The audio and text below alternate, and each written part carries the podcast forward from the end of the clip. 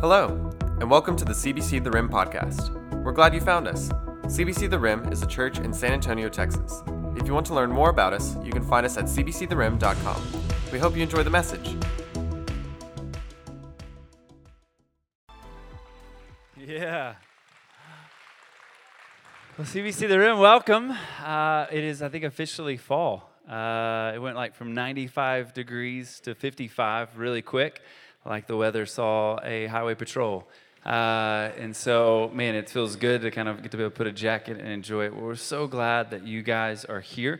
My name is Drew Worsham, and I'm one of the pastors. And uh, it really is an honor to get to just serve and lead. And I just, I've been looking around, can't believe that we get to be a part of what God's doing in this part uh, of town. And so if you're new here, welcome. Uh, one of the things that we value is you getting connected and actually being a part of the family. And we don't desire for this just to be an event that you kind of swing in and attend. We actually want you to get connected. And so maybe this is your first time, or you've been kind of checking us out for a few week, weeks, like the, all of five weeks that we've been hanging out.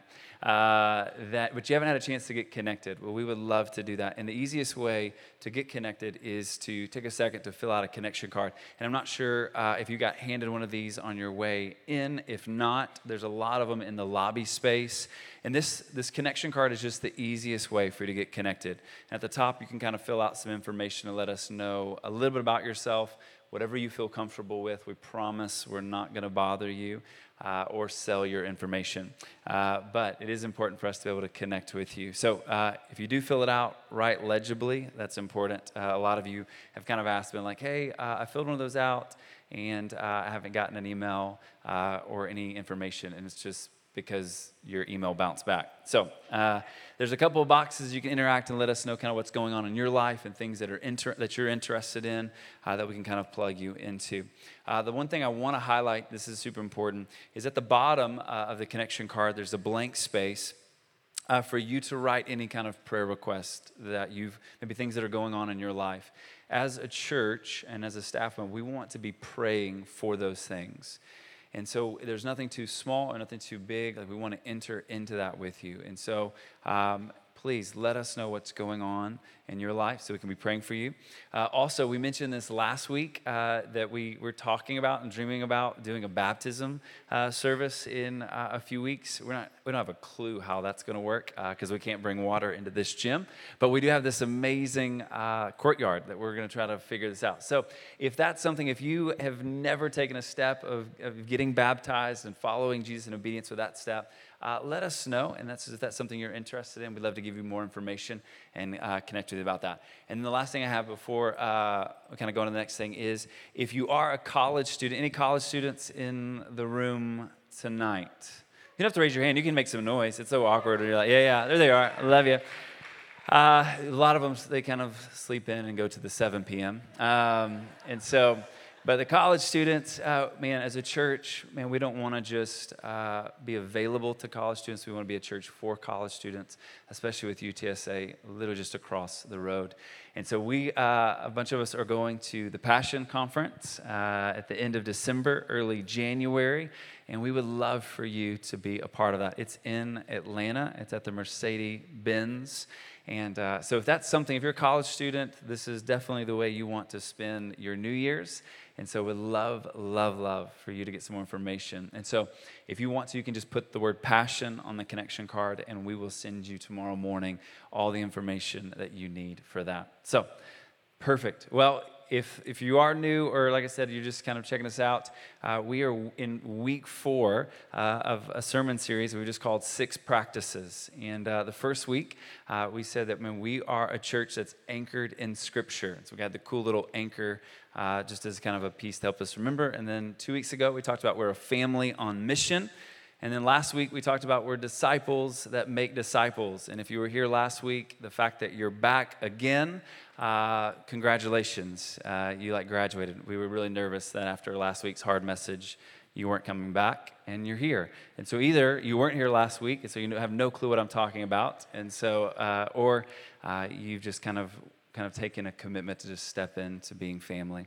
And either way, we're we're so glad that you're here. Well, tonight we have a, a special guest uh, that's in the house that really needs no introduction, but I'm going to give him one anyway, uh, just because he's, uh, man, uh, just a dear friend. And so two years ago, we had this crazy idea uh, to, to move to San Antonio, um, all because of Pastor Ed wouldn't stop calling. And uh, tricked us into moving into San Antonio and tricked us into falling in love with the city and the people of the city. And the whole time and the whole vision was to move here and to plant this church. And not just this church, but mo- like lots of churches to come, which we'll get to talk about next week. But um, man, I, I, I love this man dearly.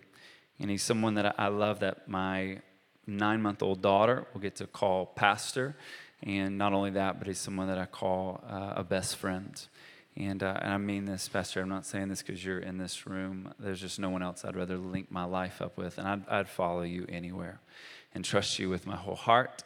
And so it is a huge honor to get to have you, not just this week, but uh, man, we this this rotation uh, of once a month, or at least every few weeks, getting to have you come into this house and to speak to our people as our global pastor. And so listen, C B C The Rim, many of you know Pastor Ed, many of you, this may be your first time uh, to meet him, and you're in for an amazing treat. But I need you to do me a huge favor, and I need you to make him feel very, very welcome. He's pretty shy. And so if you would, would you put your hands together and show some love for Pastor Ed Newton? Yeah, get up on your feet. Thank you, thank you. Oh, be seated. Come on. That was incredible. Thank you. If you could do that for us at Gold Canyon every weekend, that would be amazing. Well, my name's Ed. It's an honor to be here tonight. And one of the realities of the rhythm of church planting is it's not for the faint of heart. That is, when you can't get into a facility until three o'clock, you have a team, the dream team, that begins to step up and they put it into another gear and get all of this ready for you. But alongside of that is a pastor that cast his, cast vision and also is in the trenches. And Pastor Drew is not only an amazing man of God, but he's an incredible servant of God. And in that rhythm of church planting, it's very significant that you understand this. Being a leader as a pastor is more than just preaching. It's coming alongside of people. It's being a shepherd, and it's smelling like sheep, if that makes sense. That the space from this stage into the rows would not be a long distance, but a short walk. And therefore, to be able to step into this space allows a dear brother, a very close friend, to get back about thirty hours of sermon preparation that he puts into every single week to deliver fresh bread. And what I mean by fresh bread, I'm talking about Krispy Kreme with the red light on. Does that make sense to anybody else in the room? This is not something that he has heated up. This is not something that he's microwaved. This is not something that he's kind of refurbed from some other talk that he gave across the country.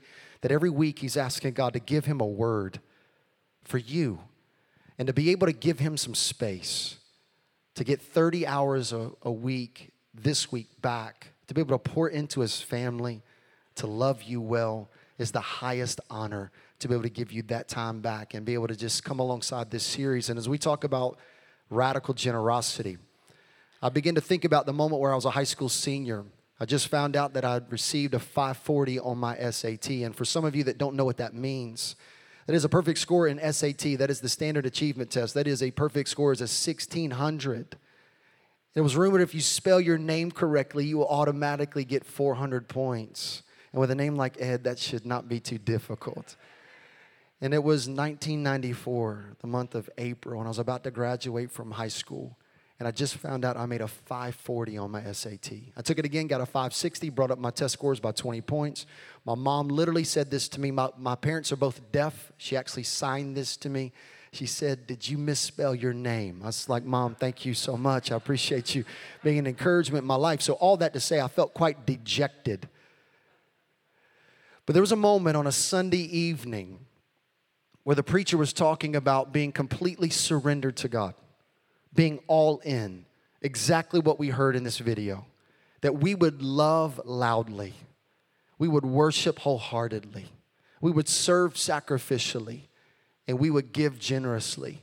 And I walked forward that evening as a high school senior, just making a five forty on the S A T, surrendering my life to God.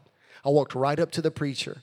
And as I walked right up to the preacher, my first qualifying statement was, hey, my name's Ed, and I need you to know that God spoke to me tonight, but I just made a five forty on my S A T, and I just need you to know if God could use me, I say yes. He looked at me and he said something. He said, young man, I need you to never forget this for the rest of your life. He said, when it comes to serving God, it has nothing to do with your ability, but has everything to do with your availability. And I said, sir, if that's true, here I am, Lord, send me. And when we talk about radical generosity, Winston Churchill said it this way. It's by what we get that we make a living, but it's by what we give that we make a legacy. And we want to be known as a church that makes a legacy. The conversation in regards to money gets really weird in churches, but we have demonstrated something quite significant, and I need you to understand the D N A of this church. We don't pass offering plates, not because offering plates are bad, but oftentimes people are put off by offering plates. So what we have is we have giving boxes. We also have giving kiosks. We don't talk about money often. The only time we ever talk about money is what we're going to do with money. We operate in fiscal transparency and fiscal tra- transparency leading to responsibility. It's one of the reasons why we're in a gym, because we believe in being debt-free as a church. We believe that we could do more when we don't owe anybody anything. I realize that's an old school model, but Pastor Drew has embraced that. That's who we are as a church. It's the reason why we're meeting in this space, and we're no rush. We want to make sure that what we build is family, because the church is not a building. The church is a body, and we need each other. We link arms together. And so tonight's subject matter, as we talk about radical generosity, it is about our time. It is about our talents, but it's also about our treasure. Jesus spoke about us being fully submitted and fully surrendered to Him. That what we would seek after is that we would say, all of me belongs to all of you, and everything that I have, I will not live with a tight fist, but instead with an open hand. See, God's looking for people that He could bless. God's looking for people that He could open up the windows of heaven and pour out blessing to people that He could trust with the blessing. And God blesses people. And so the principle of radical generosity is bless people, bless people. And as we live that way, it's an open-handed mindset that, God, I'm not an owner of anything, but I'm a steward of everything. So let me just say this from the jump of this message. Tonight we're going to talk about giving. Understanding holistically, giving is our whole life in the offering plate, if you will. It's our time, our treasure, and our talent. But tonight we're going to talk about money, and here's the reason why we need to talk about money, because I need us to understand when Jesus talks about money, it's not about the amount, it's about the attitude of our heart in giving. So if you're new with us here at C B C, one of the realities of our church family, as a family of churches at C B C, we don't talk about money often, but when we do, we talk about what we're going to do with it for the kingdom of God. And when we make a decision in regards to that, it's based upon this principle that we look at found in Matthew chapter six. So if you got a Bible, would you join with me at Matthew chapter six? We're going to look at four verses tonight. I'm going to encourage you to write down a few principles. You'll forget eighty-five percent of everything that I say if you don't write something down. By the way, I'm not that impressive to captivate your attention for the next twenty-five minutes, but what is going to happen at the end of this service, you do not want to miss. Because as we hear God's word, we're going to have an opportunity to respond to God's word in meeting the needs of people in this room.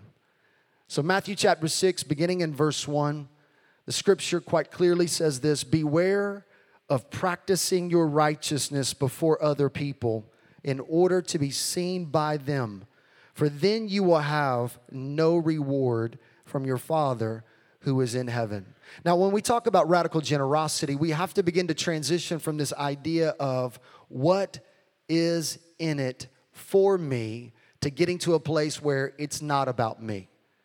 Oftentimes we give to get, but could we understand that radical generosity begins with the idea of not giving to get, but to understand that the reward of giving is to be a part of what we would call the kingdom economy, that when we begin to give, we begin to ultimately live out what God has intended for us to live out, because He freely gives. And because He freely gives, we should live loudly. Therefore, love is a verb. and therefore it should reverb. And worship is more than a song. Worship is a way of life. Serving sacrificially and radical generosity is understanding that we're not called to bib mentality, but apron mentality. For those of you that are raising babies, you understand a bib and an apron are made of the same fabric. The only difference is the location. The bib says, it's all about me. The apron says, it's all about you. And let me serve you. What's the difference? The placement. Radical generosity is about the posture and the placement of all that God has given us. That God, you've given me something, not to make it about me, bib mentality, but to make it about serving others. And when we begin to live that way, here's what we begin to do. We give generously. And Jesus speaks to that when he says, beware of practicing your righteousness. Now, I mentioned earlier that both of my parents are deaf, which means that I'm a fluent sign language speaker. Words such as mom, dad were some of my very first words. Milk, more, cookies, which is a beautiful order how that works. But when we think about this word, beware or be careful. I want to teach you a sign language motion tonight, allowing you to become maybe even bilingual or trilingual. So everybody make a peace sign, all right? So everybody make a peace sign, both hands. And then I want you to take those peace signs, and I want you to put them together like this. And I want you to hit your hands twice like this. That's the word, be careful. I asked a deaf person in our congregation at the Gold Canyon campus, I said, my whole life, I've known that word to be beware or be careful as the sign language motion. I said, why? And he shared with me. He said, the idea of looking, this is the sign for looking. And so when you look with both eyes, therefore putting them together, you're looking cautiously. Here's the reason why. With your eyes up, noticing what's around you. And Jesus says, I need you to, come on, make this hand motion with me tonight. Be careful. Why does he say be careful? Because oftentimes our eyes are not looking forward. Our eyes are looking at ourselves. We make it all about us. And the reason why Jesus says, beware of practicing your righteousness before other people in order to be seen is because oftentimes we make generosity about ourselves and not about other people. I want you to notice this phrase. He says, beware of practicing your righteousness. The word righteousness is a legal term. It means to be justified. That is, God looks at us just as if we've never sinned. I love Romans three twenty-three, but it's the verse after it that sets it up. Romans three twenty-three says this, for all of sin falls short of the glory of God. It was a reminder. Can I use improper English tonight? Ain't, ain't nobody perfect in this place. And when we understand that we've all fallen short of the glory of God, you need to know verse twenty-four says this, being justified freely by his grace. So we are made righteous not by our religion, not by our performance. And when Jesus says, beware of practicing your righteousness, notice the personal pronoun in the verse. Beware of practicing your righteousness. He says that we possess righteousness. You may not feel righteous. We may not be living righteous.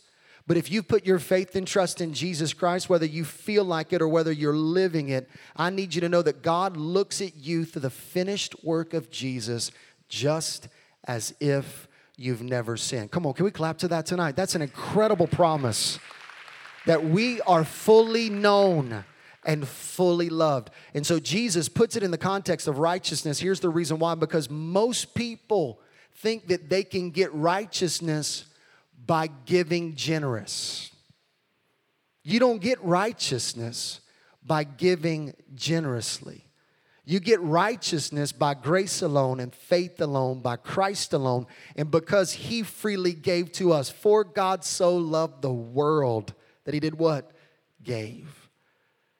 And so because of the righteousness that God's given us, we give because he first gave to us. So because we have righteousness, our response is, I want to give. I don't give to get heaven. I give because I got heaven. I don't give to get forgiven. I give because I am forgiven. I, I don't give to make God love me more. I give because he fully loved me when I was an enemy of him and not even in his family. So point number two, write this down. Not only do we see Not only do we see, I didn't even give you point number one. Did I give you point number one? Let me give you point number one. Number one, write this down. He challenges our mindset. He challenges our mindset. While you still got your pens, keep those pens out. I'll give you now point number two. Not only does he challenge our mindset, number two, he corrects our motivation. He corrects our motivation. Now, understanding that giving is in multiple dimensions of our life. Tonight, we're just talking about finances. But when it comes to giving, understanding it's our time, it's our talent, it's our treasure. It's living a life in open-handedness. So Jesus first begins with challenging our mindset that we have righteousness, so we don't give to make God love us more. He loves us fully. But number two, you wrote this down. He corrects our motivation. Listen to verse two. Thus, when you give to the needy. Notice he says, when you give, not if you give, but give to the needy. Can we just go ahead and make this statement? All of us in this room are needy. We're all needy. All of us have emotional needs, physical needs, spiritual needs, financial needs, medical needs. All of us got a need in this place. Nobody in this space is with, with the ability to say, I have no need. We need oxygen. We need friendship.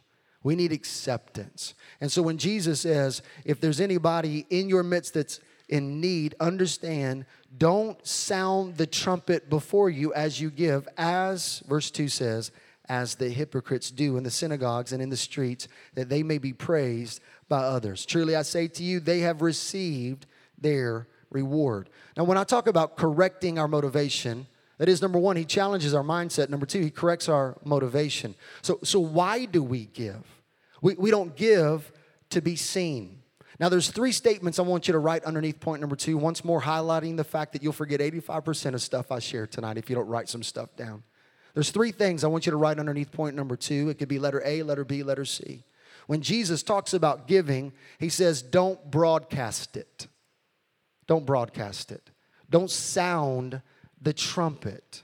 Now, in my research tonight, just getting ready for this particular message, preaching this last weekend at our church, now tonight at this incredible church called The Rim that I dearly love, and I'm honored to be here tonight.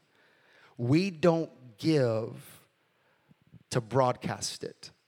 When the scripture uses this passage that is, don't sound the trumpet, I, I've found no research where somebody gave and sounded a musical instrument known as a trumpet. So it caused me to go C S I on the Bible. I'm talking about crime scene investigator. I just had to examine. I'm like, why would Jesus say don't blow the trumpet? Was anybody blowing the trumpet when they gave?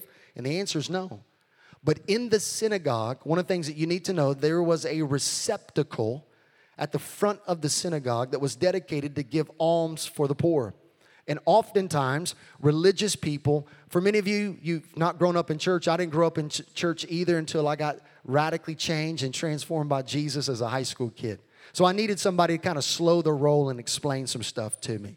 So that receptacle would have been put at the front of the church, alms for the poor. And that particular receptacle, many commentators and theologians would say, was shaped like a trumpet.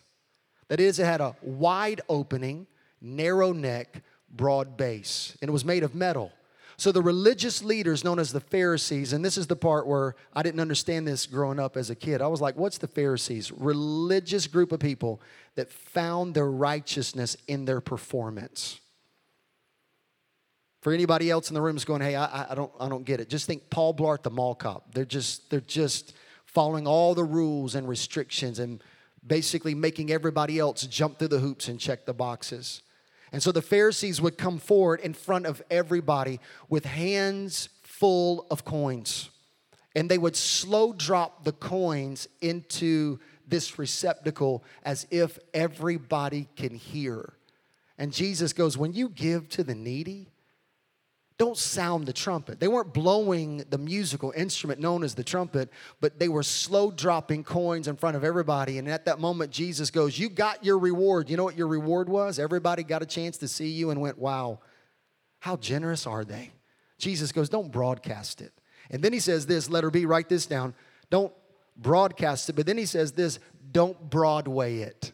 You're like, Ed, Jesus didn't say Broadway. It's the word hypocrite. Do you know in the scripture, verse two, it says, as the hypocrites. The word hypocrite is where we get the word two-faced. And the idea of two-faced comes from theater, where one would wear a mask, assuming a role that was not true of their own character. So Jesus says, don't wear two faces. Don't be theatrical. Don't not only broadcast it, but don't Broadway it. Don't try to be theatrical about it as if you are living as if you're somebody else. That what you do in the house of God will be so evident in what you do outside the four walls of this space. And that the reward is not to be seen by men or women, to be applauded and affirmed by others, but instead that you would know it's not the amount that you give, it's the attitude in which you give. And so Jesus says, don't broadcast it, don't billboard it, would be the letter C that I'd love for you to write down. He says that you may find your praise from others. Truly, I say that you have received your reward. And so don't broadcast it, don't Broadway it, don't billboard it, that you may be praised. What does it mean to billboard it? That you walk around telling everybody what you just gave. I've met a lot of folks in my day that would somehow, some way want me to know what they're giving to the church. I've met some folks along the way that would just like to be recognized for their giving. And I'll recognize them. I'll even write them a thank you note. But one of the principles you need to know that I live by and Pastor Drew lives by, we don't know what a single member of our congregations give. I don't even know what our staff gives at the Gold Canyon campus, and I do that on purpose. The only person I know who gives is my wife and I, because I never want to fall prey to the temptation of treating people differently because of what they give. So it's just better I don't know, and Pastor Drew's going to live by that as well. So we can look at people, not that we ever would, but we don't want to ever fall prey to that particular temptation. So when we think about this idea of giving, not to Broadway it or billboard it, or even broadcast it, then really what is the correct motivation leading into a correct mo- methodology? Point number three, write this down. I want you to see that now Jesus in verse three and four begins to command our methodology. So how do we give? Number one, he challenges our mindset. Number two, he corrects our motivation. Number three, he commands our methodology. He says, but when you give to the needy, don't let your left hand know what your right hand is doing. Have you ever thought about that? How is it possible for your right hand not to know what your left hand is doing? How many of you are right-handed? Would you raise your hand? How many of you are left-handed? I love that. It's impossible for whether you're left-handed to somehow, some way keep it a secret from your right hand. It's impossible for your right hand not to know what your left hand is doing. But in essence, the way this practically works out is that Jesus would say that what we do would be so evident that it would be so anonymous that even your other hand wouldn't know it. And that's an impossible statement, but this is the motivation and the methodology in which Jesus is sharing this. There's a story that I heard just here recently a couple days ago that one of our church members paid for a young man's haircut at a local barber shop. This particular student is a student at Por Vida Academy on the south side of San Antonio. It's one of the schools that we have embraced as a as not only a mission but also an, an opportunity to come alongside of at-risk school kids that have been expelled from other schools and given a second chance at Por Vida Academy. The principal, her name is Lauren. She's a C B C'er, and she's loving on these students in Jesus' name. We're in partnership with them. But one of those students was getting a haircut at a local barber shop, and one of our C B C'er church members was in the barber shop, and he anonymously paid for that young man's haircut. It was at that moment that that young student had no idea where that haircut money came from. He said, sir, tell me who just paid for my haircut. For those of you that know this, to get a good fade is not cheap. And so all of a sudden, that barber sold out the church member. He was like, it's that dude right there. The young high school student walked over to this man, and before he could even get into the formality, that is into the introductions of who are you, he said, listen, I've never met you in my entire life, but I believe you go to that church called C B C. He automatically put two and two together that that kind of generosity was connected to our church. And so as we operate in a church that desires to give in such a way that the right hand doesn't know what the left hand is doing, sometimes we get completely exposed.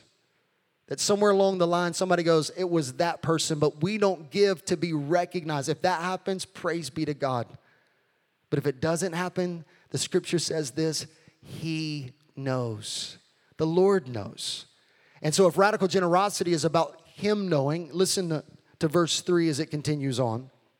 It says, but when you give to the needy, do not let your left hand know what your right hand is doing. Then verse four, that your giving may be in secret, and your Father who sees in secret will reward you. One of the things that I used to do before I traveled as, as a, an evangelist is I would begin to make a decision as a dad. My wife and I have four kids. My oldest daughter is sixteen. Her name's London. We have a daughter named Lola. She's fourteen. We have a daughter named Liv who's thirteen, and we have a son that we adopted from Africa whose name is Lawson, and he's eleven. That's an introductory statement and a prayer request all at the same time. My prayer life has gone to the next level as a sixteen-year-old is beginning to drive. But one of the things that you need to know, as a dad, oftentimes it travels. I was traveling about two hundred days a year before I became pastor of the Gold Canyon campus. And one of the things that I would do is that I would tell my kids that I'd come back with a reward or a prize. For some of us, we've done that to somehow ease the pain of backing out of that driveway.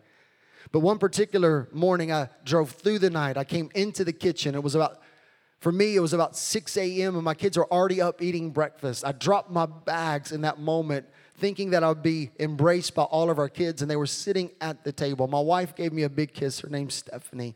And at that moment, all of a sudden, one of my daughters, which, by the way, all my kids start with the letter L. I've made a promise to never sell them out publicly in this moment. And so one of my daughters that starts with L all of a sudden goes, Dad, where's the prize? I was like, well, good morning to you. So glad to see you. And it was at that moment that all of a sudden my other daughter, who starts with the letter L, said this to correct her sister. And I've never forgotten this as long as this story continues to be true in my own heart from that moment. My daughter said these words, Dad doesn't have to bring home a surprise every time he walks in the door. And then she said this, and this is the part that's forever engraved on my heart. She said these words, because he's the surprise. It was at that moment that all of a sudden, like everything in me wanted to look at my two daughters and go, listen, in just a few moments, you're going to go to school, and this smart, intelligent child is going to skip school today, and we're going to go to the mall, and I'm going to buy her anything she wants. That, that's what we're about to do. But that, that didn't happen, of course, but the Spirit of God just spoke in my heart, and I want you to listen to me. How many times do we do what we do in this whole thing of what we call Christianity? Because we're looking for what's in the hands of Jesus, our Father, and not what's in his heart. That he's the reward. But oftentimes we give, which is why we had to begin with this idea of we got to transition from what is in it for me. Instead, we move to it's not about me, but it's about him. And when we understand that he's the reward, then all we want to do is give our very best. It's the conversation that a mom had with her daughter. She gave her little girl a quarter and a dollar. It was in that moment in regards to the offering, and it was in that offering conversation. She said, all right, you got the dollar? Good. Here's the quarter. There's going to be a moment where there's going to be an opportunity for you to give an offering, but the choice is yours. At the end of the service, they got back in the car, and the mom said, so what did you give? Did you give the quarter or did you give the dollar? And all of a sudden, the sweet little girl said this. She said, Mama, I gave the quarter. She said, well, why did you choose to not give the dollar? She said, I heard the preacher talk about how God loves a cheerful giver. And I was thinking about the fact that, Mom, God wants me to be cheerful. And I wasn't going to be cheerful if I gave the dollar. So I kept the dollar and gave the quarter. See, being a cheerful giver is understanding something. It's not about the amount. It's about the attitude of your heart. And when we understand that radical generosity encompasses not only our time, we want to be open-handed with our time. God, you could divinely interrupt my life anytime you want to, and I'll say yes. My time is not my time. It's your time. And you've appointed every day of my life on this earth. My talents, you gave them to me, and I'll leverage them for the name and for the fame and for the glory of God. For this particular talent, I did not develop on my own. You gave it to me. Yes, I've practiced, but you gave me something to work with. And God, every bit of these resources, whatever your income level may be, God has entrusted to you that. for a purpose of not being an owner, but a steward. One of the things that you need to know about the church that we're part of called C B C. Nearly four years ago, I would have been the pastor now almost four years of our Gold Canyon campus. As a church, we've sought to live in this idea of radical generosity. And when you own property on two eighty-one and sixteen oh four, that is an expensive area of land. We owed about nineteen million dollars in facilities, nearly fifty acres, properties, facilities, et cetera. And all of a sudden, in a moment of the story of C B C, brand new pastor, taking over for a founding pastor. Who is this guy that wears skinny jeans and suit coats and is from Florida and talks a little bit different? Who is this guy? My first year as a pastor in two thousand sixteen, at the end of my first year, we were already one point two million dollars behind budget. I literally drove to the top of our hill at our Gold Canyon campus by our digital sign, and I began to pray a prayer on October third, two thousand sixteen. I said, God, you sent me here to kill me. That's what I said to God. You sent me here to kill me. God, I've never been a pastor before. I was a youth pastor, a college pastor, a traveling evangelist, but I've never been a pastor before. God, thank you so much. You brought me to the city of San Antonio, and now you are going to kill me publicly in regards to the fact that this church is going to go under, and we begin to make some hard decisions. There are three areas and decisions that we had to make in regards to our facility. We closed our facility down on Fridays, and that saved us three hundred thousand dollars. By just simply closing down our facility one day a week. We began to make decisions in regards to even our listener guide. We used to have holes in the listener guide, and that saved us ten thousand dollars. And so I was like, in Jesus' name, punch your own holes in your listener guide. We began to say stuff like that. But God called us to do something so radical. The reason why we use the word radical. October third, at the top of the hill, I just said, God, I don't know what to do. We had to adjust our staff. When I first got to C B C, we had three hundred seventy-nine employees. And we had to begin to reduce our staff so that we could right-size our budget. Here's the reason why. So God would give us margin so we could give outside the four walls of our church so we could bless the city.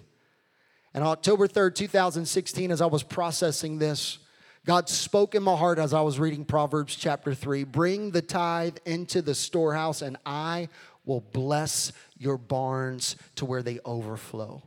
I said, God, what do you, what do you want us to do? And God said this, give ten percent of everything that comes in in two thousand seventeen outside the four walls of the church. When I shared that with our team, they said, Ed, we... We, we've never heard of anything like that. I said, we're going to tithe, which, by the way, the word tithe means ten percent. I said, we're going to tithe from the tithe.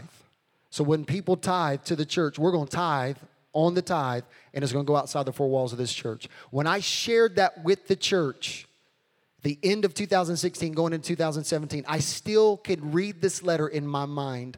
Someone wrote me a letter and said, you are the biggest fool.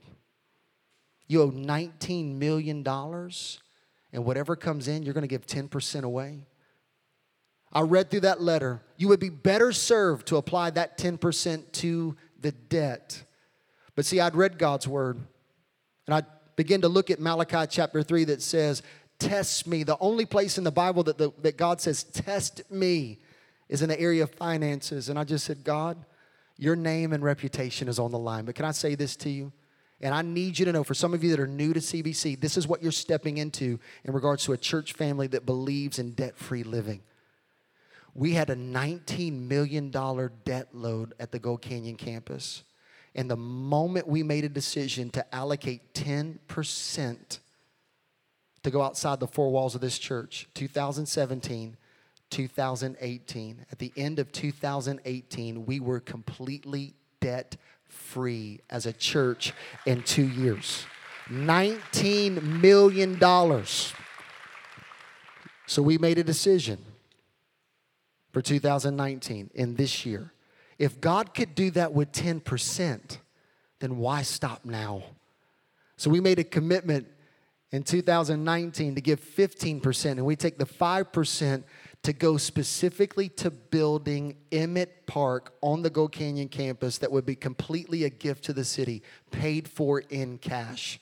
that people could use the park. They don't have to go to C B C. Matter of fact, even at the Gold Canyon campus, we're like, hey, listen, we got to get used to the fact in our five services here, if there are people at the park, that's why the park exists. Why? Because the park is a statement of radical generosity.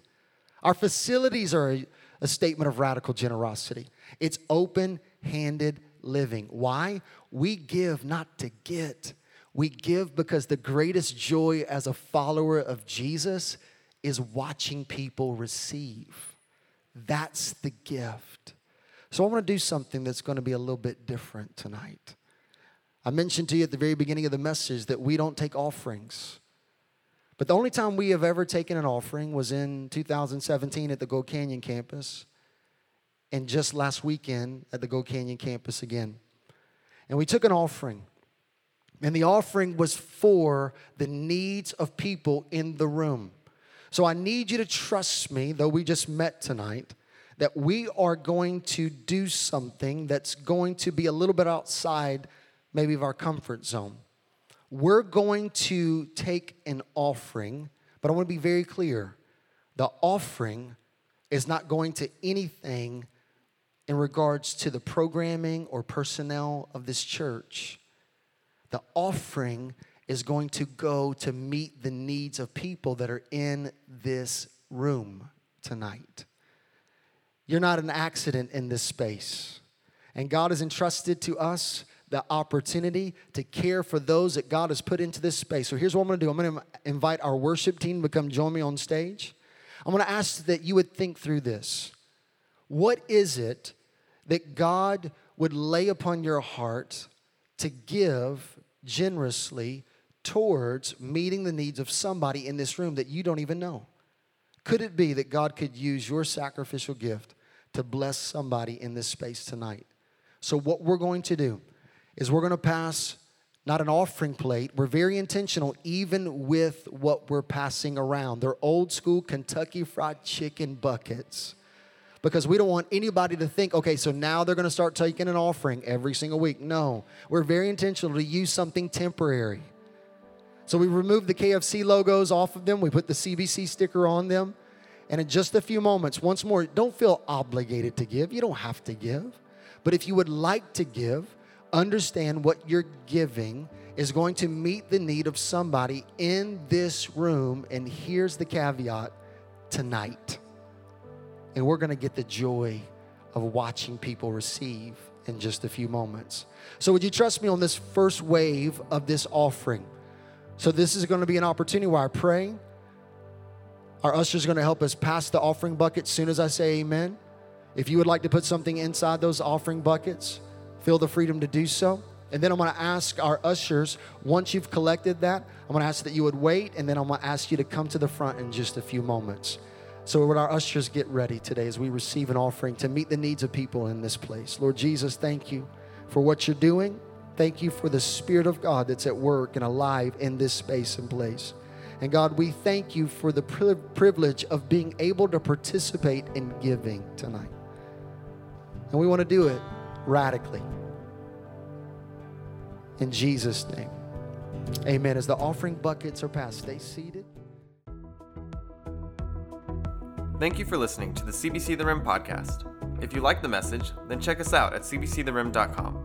There you can learn more about our gathering times, upcoming events, or how to get more involved. You can also follow us on Facebook and Instagram at C B C The Rim.